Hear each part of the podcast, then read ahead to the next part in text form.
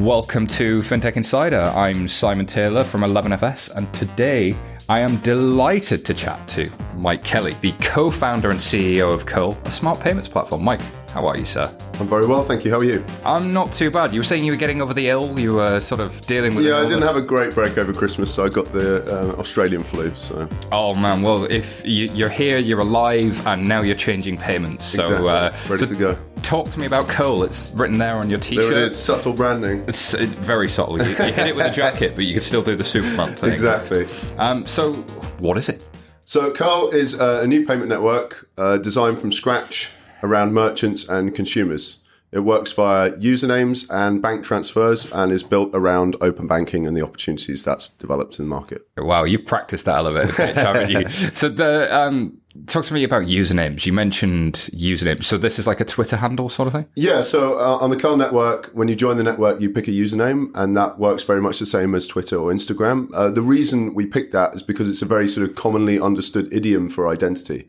So uh, that's a fancy way of saying everybody's used to having Twitter handles and Instagram handles. And so we thought building a network based around that same kind of idea of identity was actually a, quite a powerful concept. So it's not dissimilar from Square's cash tag idea. Yeah, very similar to that. Very similar to that. I think the, the difference between that and what we're doing is we're fundamentally not really a layer on top of the card networks. What we are is a uh, is a network. So we're not Curl Pay, we're not Curl Wallet we're Curl and we're a network. And so what we've done is we've actually built a network from scratch around uh, open banking APIs. So this is more like connecting the dots between the accounts themselves and the ability to move money. Exactly. It's kind of like a kind of namespace mm-hmm. that sits above you know, account numbers and sort codes. So it's kind of an abstraction layer for interaction above the layer of sort code and account numbers. What Paym always should have been. All right. So talk to me about the business model. How are you going to make any money out of doing a network that just moves money around? So we have a kind of three pillars, I guess, to our business model. I think in the short term, there's the business model around transaction fees. So we charge merchants a service charge uh, per transaction.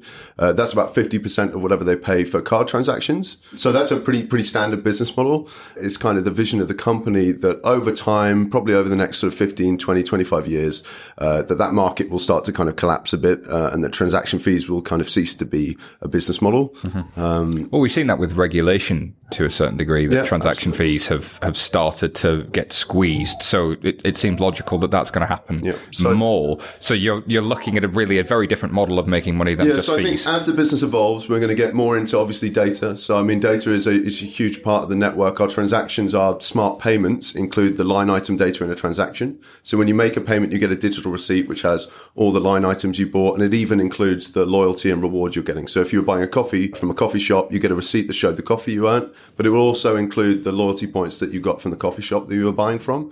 And we can use this data to kind of uh, provide brands with aggregated insight into their consumers. So importantly, what we wouldn't be doing is we wouldn't be uh, sort of providing that data on the whole to a third party. What we'd be giving them is a platform where they can understand their consumers in an, in an aggregated way. So that kind of talks to who is your customer then? Because you're talking about people making purchases in a merchant or a retail location. I'm guessing then your customers are what the retailers or is it the, the consumer themselves? Who, no. who, who's using Curl? Who, who's buying from you? It's a, it's a good question. So we have a relationship both with merchants and with consumers. So we have a consumer app. We're a cross merchant app. So it's not a white label product. When you join the Curl network, you download the Curl app from the app store and you pick a username on the network. And when you interact with brands and, and, and retailers through the network, it's through the Curl app. So we do have a relationship with the consumers. But ultimately, when we think about sort of selling in our pipeline, that's actually the retailers. So um, often when you build a network, uh, you're faced with a kind of chicken and egg scenario, a two sided market where yes. if you don't have consumers, then it has no value to merchants. If you don't have any merchants, it doesn't have value to consumers. So what's interesting about the approach that we're taking and about payments in general is that merchants actually already have a relationship with the consumer. So it's actually the case that as long as we can incentivize the merchants to push customers off of paying with card and onto paying with Curl, we actually sort of overcome this, what would be assumed to be a two sided kind of uh, chicken and egg problem. And we've seen this a little bit. Um, number of banks, but also a number of merchants. Probably in the US, I think Walmart has their own um, payment initiatives. We've seen Tesco in the UK has their own Pay with Quick. Um, I think so. There's there's definitely a business case that I think some merchants have seen.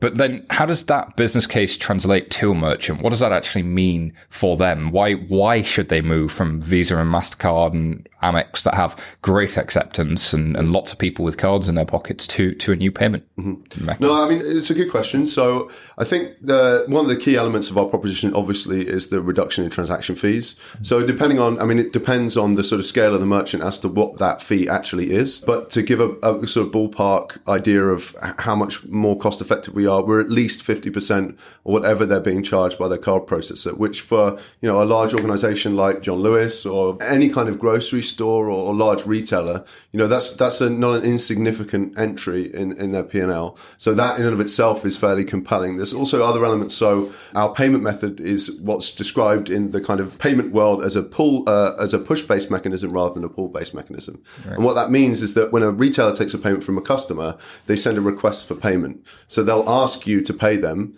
They don't take the token from you and pull the money out of your bank account. And to cut a long story short, that leaves the merchant in a situation where they they have no liability for fraud on our network. So they don't have to deal with anything like PCI DSS and they don't have to deal with handling sensitive information like credit card details. So we'll get into some of the fraud and some of the complications around uh, the the costs and, and some of the advantages of data in a little bit. But let's just deal with the uh, the the great white elephant in the room. Uh, it's January the sixteenth today. Open banking has begun. What does that mean for you at Curl? And does it make a difference? Were you guys already compliant? Like, is open banking making a real difference to your business? So open banking is making a real difference to our business. And the reason it's making a difference is because it's starting a process whereby open banking is coming to market. So, um, although, you know, the, so at the time of us having this conversation, um, I think one of the banks uh, has made it over the line to deliver. One of the CMA nine has made it over the line to deliver uh, in time. But I think having the APIs in market is one thing. The most important thing for us is that open banking is on the agenda of major UK retail banks. So it's made for the first time. It's made building a new payment network possible. So up until now, uh, the banks have effectively kind of monopolized control over a customer's account. If you have a bank, you know, whichever bank you bank with, they control which pipes get connected to the account that you have with them. And that's been the case forever. What open banking has done is it's kind of massively shifted the tables and it's given autonomy to consumers and merchants. And it's made building a network that's designed around the needs of consumers and merchants possible because banks no longer kind of hold control over the customer's account. But that sounds like a lot of stick for um, for the banks, not a lot of carrot. There's no upside. Mm. So, what is the advantage to banks, both of the making this data available, but also for for the core of what you do? Yeah, that, that's a super that's a super interesting question. So what we've been trying to focus on is talking to banks about first of all our vision for transaction fees and how that will trend towards zero over the next, you know, 20 25 years. And it's almost inevitable given what's happened with open banking and the trajectory of the industry, uh, is to think about what those new business models might be. And the one that we're focusing on um, at the moment is uh, installment credit at the point of sale. So, for example, if you're buying a five thousand pound TV and you're at the point of sale uh, through the Curl network, you'd be able to um, ask the finance world, okay, I want to pay with this over six months uh, what would that cost me? And allow the, the, the, banks to be able to provide that credit product on demand. And that's quite interesting for the bank for a couple of reasons. First of all, it's a completely new product. It's a new revenue line for them, which obviously is, is a good thing. But secondly, it's a much more efficient way of the bank being able to deliver credit to customers. If you have a £10,000 credit line on a credit card, uh, from the bank's point of view, that sits on their balance sheet, but you might only, let's say, use 3,000, 4,000 pounds of that credit. So the rest of that credit is dead, but it sits on the bank's balance sheet. Whereas if instead the bank is allocating the credit at the point of need, it's a much more efficient way of the bank allocating credit. So it's less costly for them and, more efficient. So it's credit related to the purchase, but we've seen credit at the point of sale for many decades in, in many countries. I guess the difference you're saying here is, but this is driven by the transaction and it becomes optional at the point of sale, which was harder to do before because you didn't know what somebody was buying. You didn't know anything about their context, uh, where they were, the item they were buying, um, were they your customer? Have you KYC'd them? You can potentially now provide them with all of that information to make an automated decision. Am, have I understood it right? Yeah, absolutely. And it's also a digital channel, so there's a lot we can do around the customer experience. They don't have to sit and fill in forms in order to get the credit, etc., etc. So there's there's a lot we can do that actually um, creates value not only for merchants because potentially you know they're not losing sales that otherwise would have walked out the door. It's better for consumers because potentially they're making payments or purchases that otherwise they wouldn't have been able to make if they weren't able to spread it out. And it's better for the bank because it's a new product that's more efficient uh, from a credit point of view. So let's note out. Let's let's get technical because I'm kind of interested. How do you actually make these payments? Like, how are you?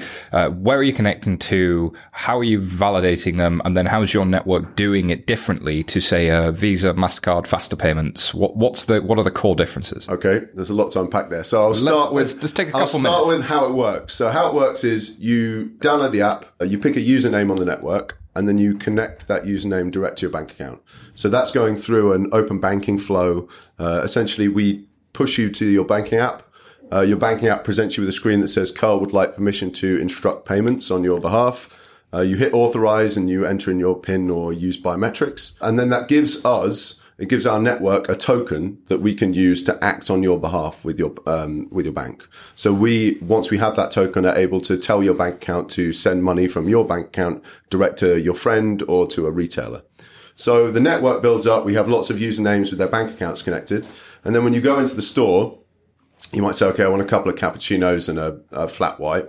And what they do is your phone uses Bluetooth to tell the point of sale that you're at Simon Taylor 53. You say, okay, I want to pay with Curl. And the, the, list of Curl users is actually presented to them on the point of sale. So the point of sale is integrated with the network they send you a request for payment and that pops up on your phone. So that request for payment means that you are effectively using the Curl app as what we kind of describe it as using the Curl app as a secure remote control for your bank account.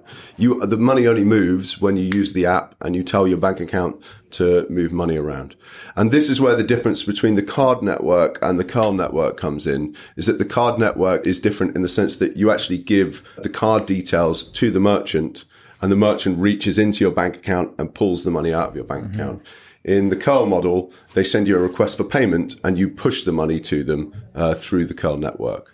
Uh, and that are they produces, pushing it sorry, through the Curl network, or are you sort of uh, actually talking to one of the core payments engines in the UK? Are you actually instructing a bank to push that payment yeah, so, from so, from retailer to merchant? You're not actually making the payment inside your network. You're just moving tokens around that represent those payments, and then instructing the banking network. Yeah. So it. from a kind of funds flow point of view, uh, we don't intermediate the funds. So um, this is part of the sort of PISP um, yeah. style PSD2 payments thing.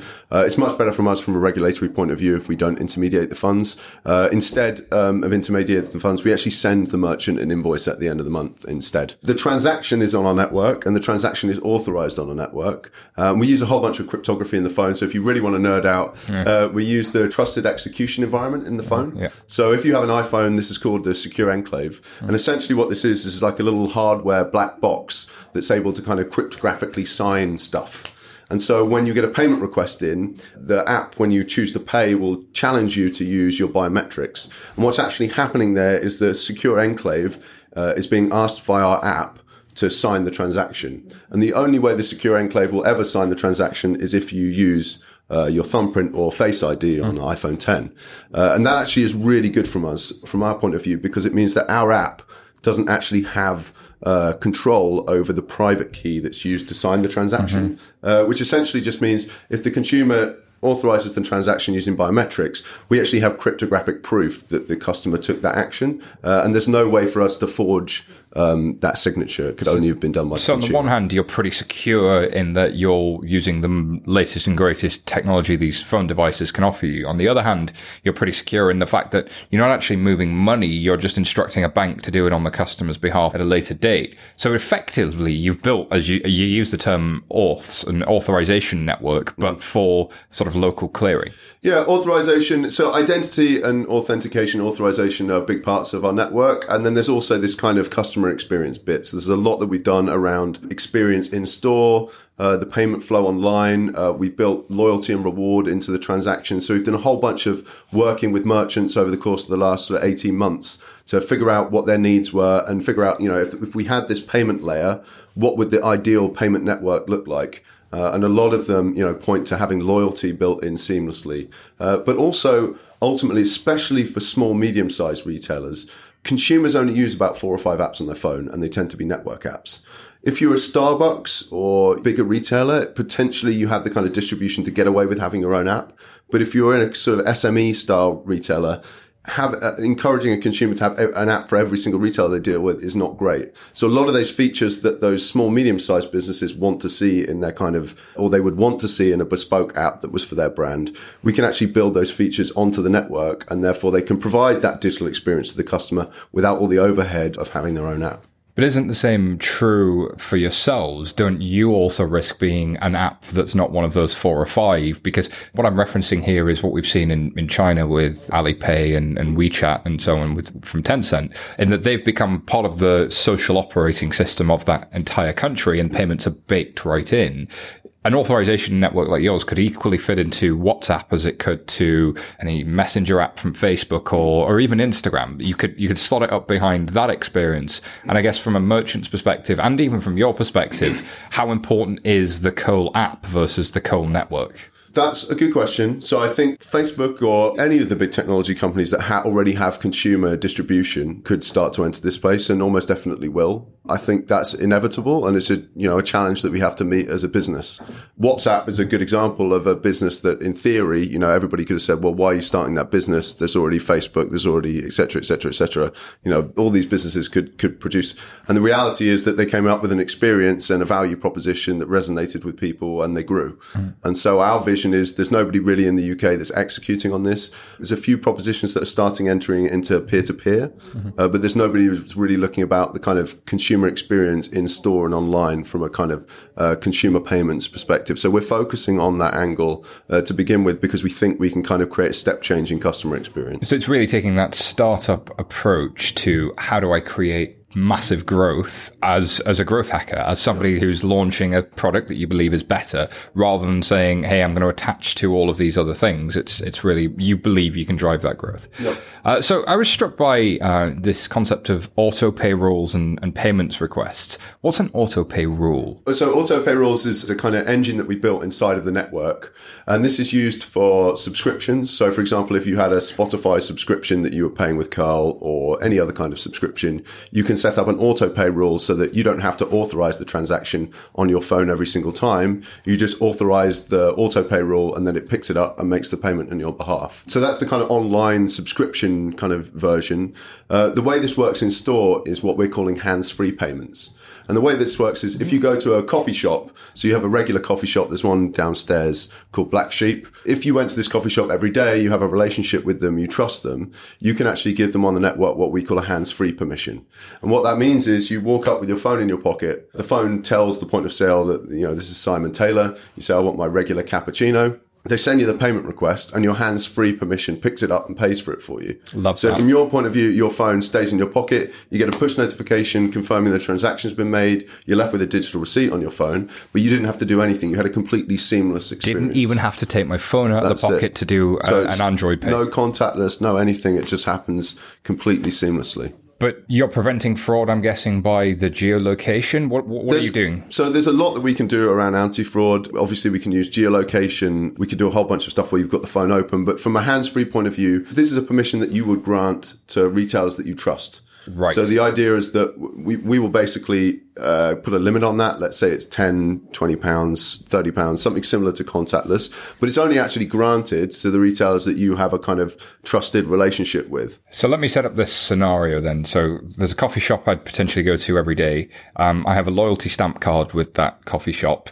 I could now set inside the Pay with Curl app. I go to this coffee shop every day. I'd like a hands-free experience. Yep. I'd walk up and ask them for a coffee. They'd give give me a coffee, I'd get a receipt for the coffee in my app and the loyalty stamp, and I, and or it would get to the point where it was the tenth coffee, and they'd just be like, "Oh, here's your free one." Pick it up and then pay for it automatically. Exactly. Well, that just sounds lovely. I wish you every Yeah. success with that. Well, and so this is this is the interesting thing because we've focused on these user experiences. We've done a lot of user research, both with merchants and with end consumers.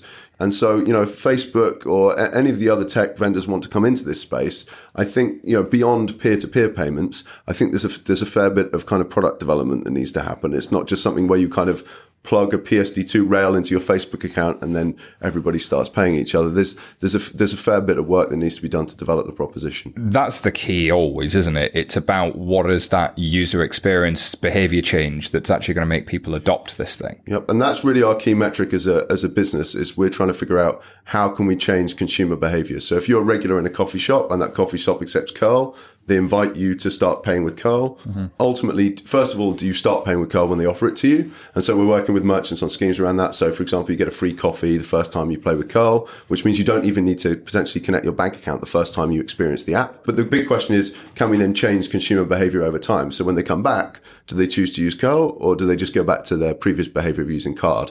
And this is actually one of the things that Apple Pay and Samsung Pay and Android Pay have actually failed quite badly on, which is that especially in store, they haven't really changed consumer behavior. And most of the metrics show that although they saw quite a lot of uptake in the very early stages, quite a lot of that has dropped off and they actually haven't managed to change consumer behavior in store. They're largely serving niches. People who can't carry them cards with them for whatever reason are, are able to use them. But if you can use card, people tend to prefer them, uh, which which kind of makes me think: do, are people not just going to prefer card to using Curl? Our feeling is that by kind of including uh, loyalty and reward, uh, by setting up things like hands-free payments to improve the customer experience, uh, and by working with merchants ultimately to incentivize consumers to change their behaviors. So, for example, it might be if you pay with card, you get seven coffees in the eighth free. But if you pay with Curl, you get six in the seventh free, for example. And so this is why it all comes down to aligning the incentives of the merchants. And that's why, you know, when I describe the company, I would say,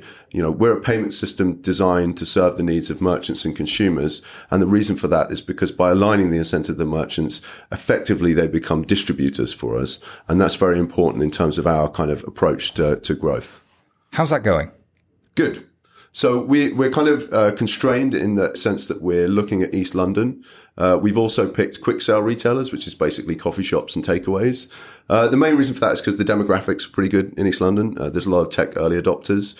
Uh, it also there's a lot of independent quick sale merchants. Independent merchants tend to move a lot quicker. Um, so you know we have relationships with bigger retailers, and they're very keen on cutting their costs and improving customer experience.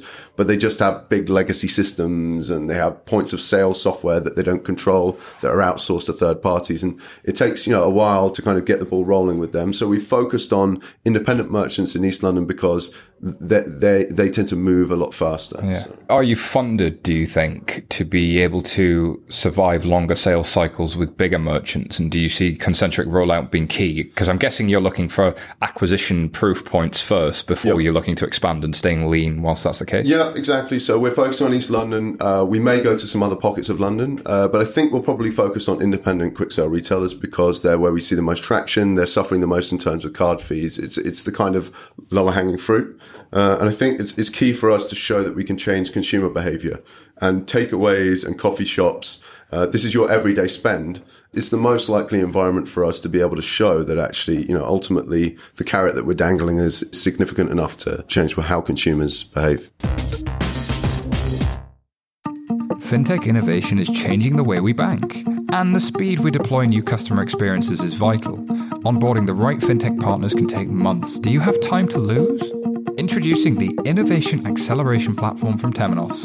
Test fintech solutions at speed with real data straight from the core banking system. With a yearly subscription, you can begin testing the same day and create new customer experiences in no time. For more details, visit marketplace.temenos.com. So let's tie this all together. Uh, you've got, I think, the advent of open banking, which potentially gives you the opportunity to introduce push payments to consumers um, by uh, finding these new user experiences like the auto pay, was it? The uh, hands free payment experience. you can potentially both reduce fraud, increase um, conversion to merchants, and have some benefits to banks in terms of data and being able to push credit. Yep. Is that the story? It is perfect, spot on. So what happens next?